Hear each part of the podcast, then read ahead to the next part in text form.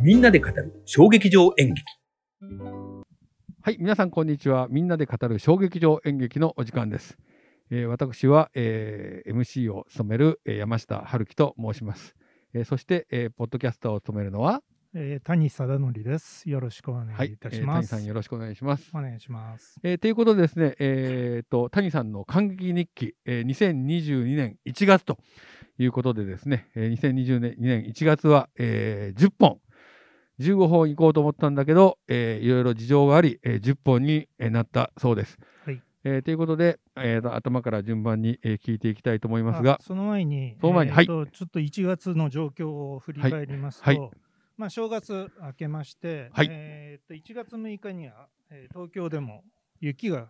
降りましたね。あ積もったやつか、えー、積みはい積もりました。雪だるま作りました。でまあ、また今週も降るんじゃないかという話もあります。明日か。。はい。えーで、オミクロン株が、えー猛威を振るい始めて、はあっい。という間に、まあ、に1月の21日から、えー東京ほかに、えーまん延防防止等措置が、まあ、適用となって、はい。まあ、中心す、えー中止になる、えー劇団や感染して、えー中止した劇も、えー出てきたといそううのが1月それがでございまね、したそういう状況ですよね。はい、だからあれ、一人関係者が感染すると中止になっちゃいますよね。そうですねそれで、えー、と3日4日で中止したところもありますし結局最後まで中止したところもありますしだからね、また PCR 検査を受けてね、はい陰性確認してからって言うとそうね、ですねまあ、何時かかるからね。はい、まあまず多分抗原をやって、いえー、と陽性者がいて止めてでも実際は PCR やったら陰性だったっていうのでっああていそうだったらできますよねええ劇うもあったみたいですね。大変ですよね、本当に。えーということで、まあ、いろいろと、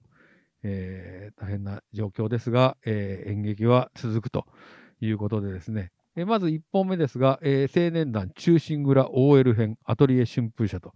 いうことで、えーこれが、えーチラシでございますが、はい OL 編と物資編というのをやったんですよね。そうですねそれでまあ武士編の方はちょっと訳あっていけなくなっちゃったんですけど、まああの平田織座さんのまあ、はい名作はいですよね、こ傑作れですよね。い割と短編。 20年前ぐらい以上前って書いてありましたけど、あ、ね、そうなんだ。ええ僕も何回か見てますね、これは。ええうんまあ本当名作で平田さんが書く「忠臣蔵」っていうのは まあこういう感じになるんだなと。そうそう、これはね、ええこれはそういうシリーズだからね。それで、うんまあ OL 編なんで、えー OL がですね、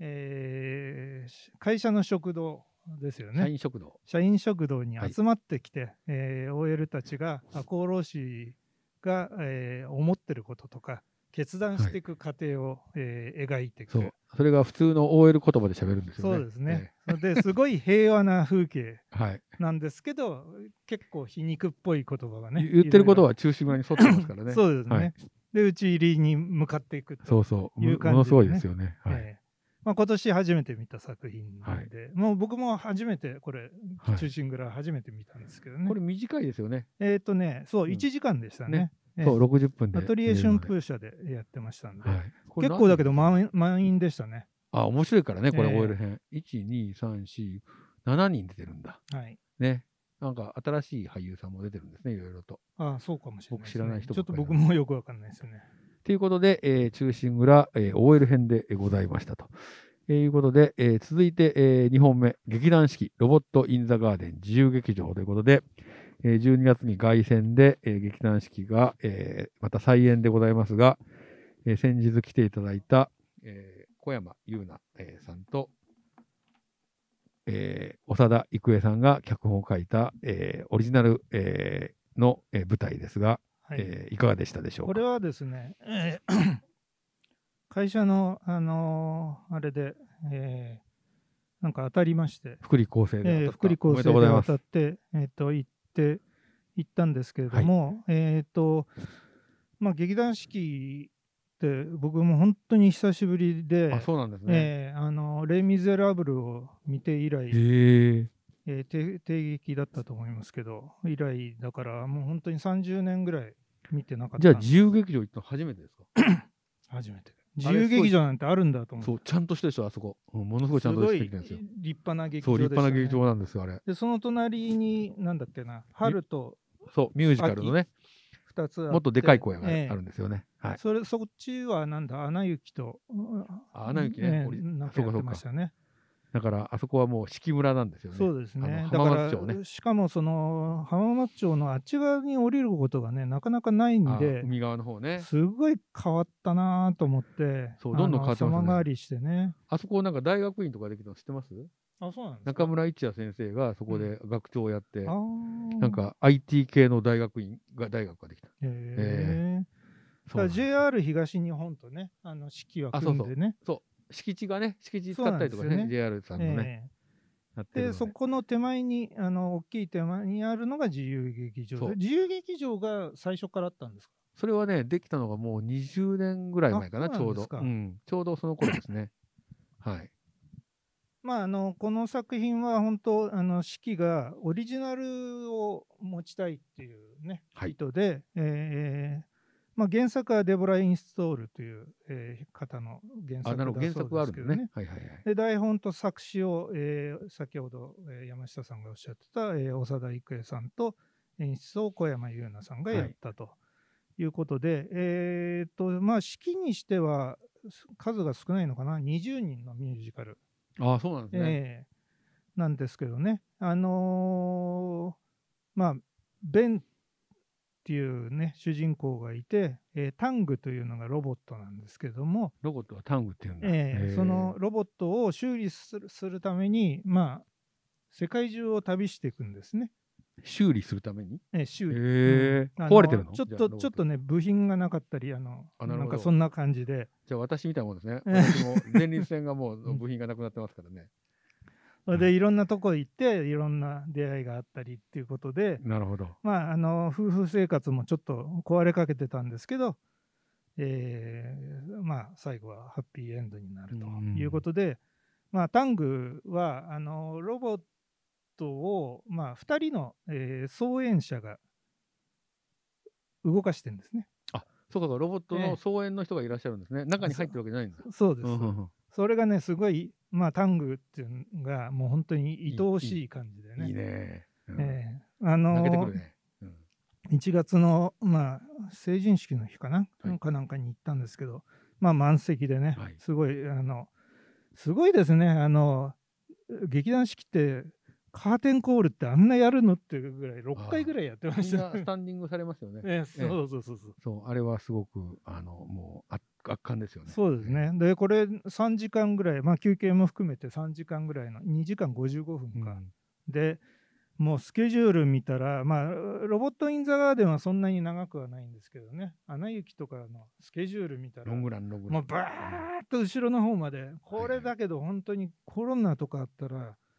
一人でもなっちゃったらね、怖いですよね。もう大変だろうけど、まあもちろんそのサブの人はいるんだろうけれども、本当に感染症対策っていうのはすごい徹底してやってるんだろうなと大思い変でますよね、けでどもね、本当に。まあ、ややっぱり数多い、ねあのーは劇団はそれだけのリスクを、そまうあですよね。えーそれだけのものを見せるんでしょうけれども、まそあれだけのおリ客スさクんもも来、ると。えーしょっちゃってるっていうことなんうんでいしょやうけ本ど、当に早本当、く。無事にお収束してねあのずっと終わ進んでいくことを願はういばかりでご本ざい当でます。すよね。ということで、えー劇団四季ミュージカル、ロボット・イン・ザ・ガーデンでございました。で、3本目がですね、えーこれ私も行きましたが、モダン・スイマンの、だからビリーは東京で、東京芸術劇場シアターイースト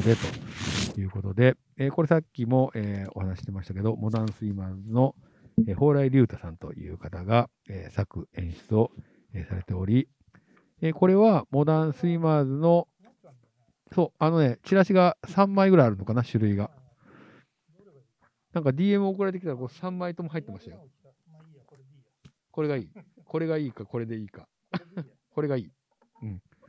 はい、この、これこれがチラシでございますが、あ、それね。はい。じゃあ、これ、これでいきましょう。東京のね、あの、風景を撮った、切り取った写真が、えチラシになってますが、はいえーいかがでしたでしょうかあのモダンスイマーズ、久々の公演ですね。何年、さ2年ぶりとか。うん、かな、うん。あのーで、まあ、ビリーって、こあのミュージカルのビリー・エリオットに、はいまあビリーちなエリオットちなむんですけれ映ど画、もリトルダンサーの主人公でございます。はい。でで劇団に入る、まあ、大学生の凛太郎君っていうはい。えーのが名村真さんが、えー演じてるんですけど、それと、えー劇団メンバー、はいえー夜の果てだっけな劇団夜の果てっていうね、えーとこのメンバーのお話でございまして、えー、と2017年に、まあ、彼は入団しましてそうですね。コロナの前に入そ団しうた。それでコロナに入っちゃって、えー劇団員の、まあ、お立場もぜずいぶん変わって一回も公演打つことなくて、まあ、最終的には稽古場も失っちゃうと。で片っぽでは、えー、と長野県から出て凛太郎君は出てきてはいるんです地けど、方出身の大学生ですね。ご実家が、えー、と居酒屋かなを営む、えー営んでやってるんですけども、えーアルコール依存症にお父さんがね。ね、になってて、えーまあ、そういう関係の中を、えー、蓬莱竜太さんという人はですねもうなんとうまい喜怒哀楽をですね絶妙に描いていくということでまああのーなんて言うんでしょうかね劇団あるある小劇団あるある話とかねそんなことも、あえーそうね含めていろいろえーまあ恋とかねもう含めてこんなことがあるんだろうなっていうことそが、うでなすんねかこう、本当の感じがすごい伝わってきますよね。そうですね。それで、まあ、あの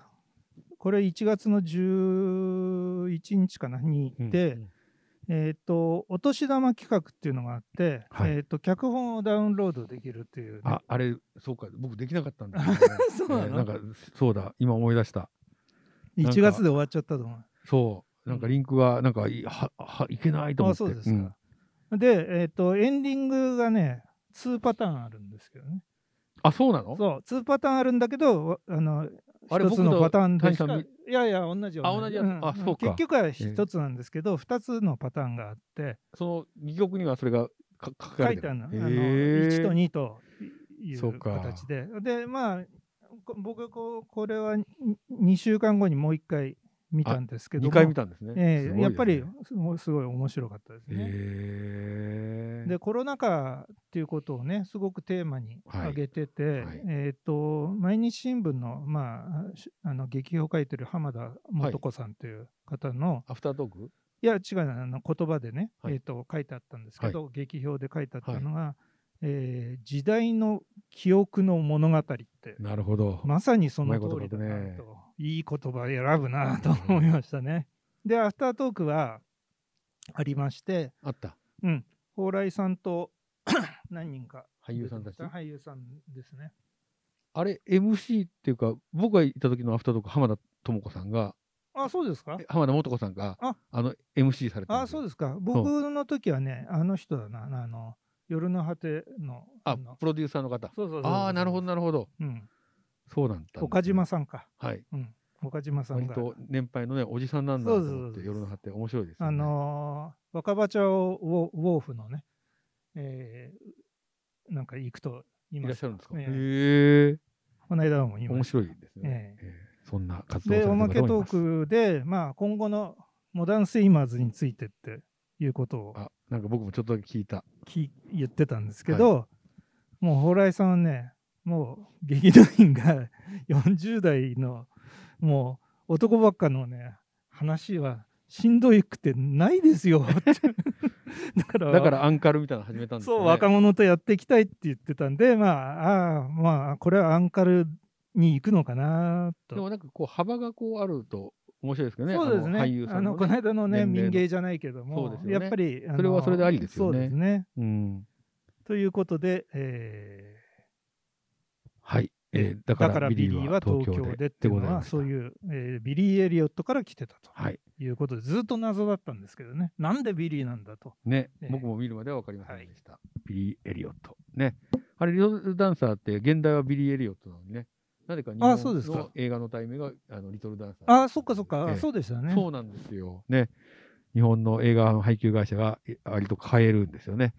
あの題名を。というようなことで。で、えっ、と、その間ですね。はいこのチラシはい。の、えー、とスマホを持って歩いてる人は、はい名村真さんですね。あ俳優がちゃんと出てるんだ、そこに。ええ全然気がつかなかあった。のもうもう一つの、ね、シーンがね、ここに出てないかな、あうんないないんだな、うんうんうんえーそれはね、えーと、渋谷のスクランブル交差点にも彼が映ってるのが。これじゃないこれ違ううん、違う違う。。あ違うんじゃあ、それはちょっと今日はないそうです。今日は間違えて2枚同じのを持ってあ、そうきちゃったか。でもいっぱい持ってるということですね。ははいい。えーということでですね、えっ、と、この後ですね、え2本、えーちょっと飛ばしちゃったものが、えーありますが、地点のギャンブラーとカートの、えー、青年団中心蔵は、えーちょっといけなかったというこそとうでですすね。ね、これはあの体調不良でですね、はいあのコロナ疑惑が出まして、正しいです。えーもう37度あったんで、これはダメあだ、やめた方がいいと7度5分までいかなかったんだ。うん7度だったんですなよ。のとね、別にあの入れるは入れるけうどね。ん、でも、でもね、ちょっと体もだるかったんで、まあ、ちょっとやめといた方がいいだろうと。それで、一応、えー抗原と、えー PCR と両方やって、陰性だというのが分かったんで、えーまあ、良かったんですけどね、はいはい結果的にはね。あのね、でも大事を取るのも、えー今の時期大事でございますので。ということでですね、えー続いてですね、行かれたのは、えーシスカンパニーの、えーミネオラツインズスパイラルホールということで、えー私の好きな小泉京子さんが、はいえー出演されておりますが、こんなチラシでございます。これもね、えーそういう意味では、えー、とスタッフが陽性になっちゃって5公演間の5公演が飛んじゃったんですけどなるほどまあ僕の後だったんですけどねそれはね僕が見た後スタッフがマスクして作業をしてるけど、それでも一応、一ちゃ一個休むっていことそう大ですね変ですよね。えっ、と作が、えー、とポーラ・ボーゲルっていう方えー何の人作品でわかんないへえっと1996年の作品だそうです、ー うーんよくこんな探してきますよね。うんこれ北村さんが探しにこそうでせすされるんですかね。ね。ポーラ・ボーゲルは、えっ、と、アメリカ人ですアメね。リカ人。うんへえこれ藤田俊太郎さんそあう。あ、へえよくお分かり演で。出藤田俊太郎さんの演出ね、なかなか難解な方ですけど。そうですね、はいあの、ミュージカルが多いですよね。あ、そうなんだ。うんへえあ、そうか。じゃあ僕ちょっと勘違いしたかもしれないな。えっ、と、これ、あれ、あれですか、どんな話なんですかこれはね、ツイえンっ、ズってことはあれと、ツインズだから双子なんですえよ。、それは、えー一人 は小泉京子さんは双子役違うんですあ違うんだ。えっ、と、大大大原原桜さ子桜子さんが、えっ、歌のうと、まい。一卵性ソーセージのマーナとマイラが。はい。で、片や、えーマーナっていうのが保守的で、えーマイラっていうのは反逆的な感じへで、え性格がもうせ真逆なんだ。真逆なんです、ね、見た目は一緒なのにえそれを何大原さんが一人二役演じるえ。そうですそうです難しいですね。そうすごい大変でしたよあのじゃあ必ずその場所には一人の一人しかいないんです方向で出てこないんだそりゃそうですよね。ウィッグがいっぱい置いてあって、あなるほど。ええそのウィッグそれを違いがわかるとうんっていうかねあのマイマーナとマイうん要はね時代を描いていくんでそそれは時代ですよねで違いが分かるのはね胸の大きさで分かるっていうねそれ大変じゃないですか。それなんか服に入れるんですやよっての入れてるんでしょう大変ですねうんこれ時代はいつ頃の話なんですえっ、とね、1950年か。あ代50の年アイゼンハワーの時代あ代。じゃあアメリカの話。ええあで、ニューヨーク郊外のミネオラっていうところの話で、だからミネオラツイうンズんなんだ。それで、その後が、えっ、と、69年のニクソン時代。じゃあ50年代と69年の時代とっていう。それと、えー89年のうん、あじゃあパ本パ当にパパブッシュですね、はいはいそうですね。えーの政権下湾の岸、戦争の頃。まあ、時代の風景をうーん空気をね、描いた作品面で白、いね。えーっとね、小泉京子さんは、はいえーっと男恋人の男性役をやってるんです、ね。男性役をやるの。ええええ面白いね。うんうんだから、あとね、もう一つ、もういもう後の方では、えーっと女性役なんだけれども、ちょっと、えー違う女性役ですねうーん、えーまあ、性別不詳の女性なる役ほどという感じで。で藤田さんって、なんか蜷川さんので結構鍛えられてきたそれで名前を知ってるのかな俺。ですって、ううんん、でこれもう本当に変わっそたう。ね会話劇なんですすけどね、これもさっきの、あのーえー砂の中で言いました小野寺修二さんが、まあ、ステージングやっててあそうなんですねこれも。ええこれあうーんの3人や八島さんえっ、と八島ののりとさんでしたっけはい。が出ててあと2人、えっと大下さんっていうのと斎藤さんのお二人が出てるんですけど、はい五人ね五人この2人はねほぼセリフがなくってあーステージングで要は整えていくんですね舞台をねなるほど。だからそれがね本当にねあの場面転ほんと場換。面転換だからその20年とか飛んでいくわけですよ30年とかそれをねうまくそうか、それなはんかスムースにおの小野寺さんってそういうのうまいんだね。そう動かしていくんですねうん。なるほどえね。えさすがですね。面白かったですこれも、これってでも、あの、スパイラルホールだから、結構、こじんまりしてるじゃないですか。うん、それでねこれはね対面式あやっでぱすねそうですよね。ええまあで真ん中センター舞台で対面じゃあ式いで机がこう上がっている感じそうですそうですあいつあいつがか、はいうん。なるほど。じゃあ、割と俳優さん近くに見れて、そうですすごいね濃僕密な最前感じ。列のど真ん中だったんで ちちょっと目が合うとい、ちょっと緊張しますよ ね。ょっとなる上上ですけどほどね舞台はうねんそう、近くだと俳優さんと目が合うと緊張するんだよな。なんかそういうのありますよね。うん。ということで、ということでえすーミネオラツインズでございました。はい。